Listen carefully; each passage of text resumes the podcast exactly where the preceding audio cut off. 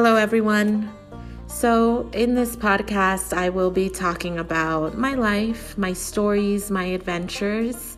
Um, it's honestly just meant for myself, but if you want to listen, that's no problem at all. You can join me on this journey uh, where I'll share my stories, uh, share things that have just been happening to me.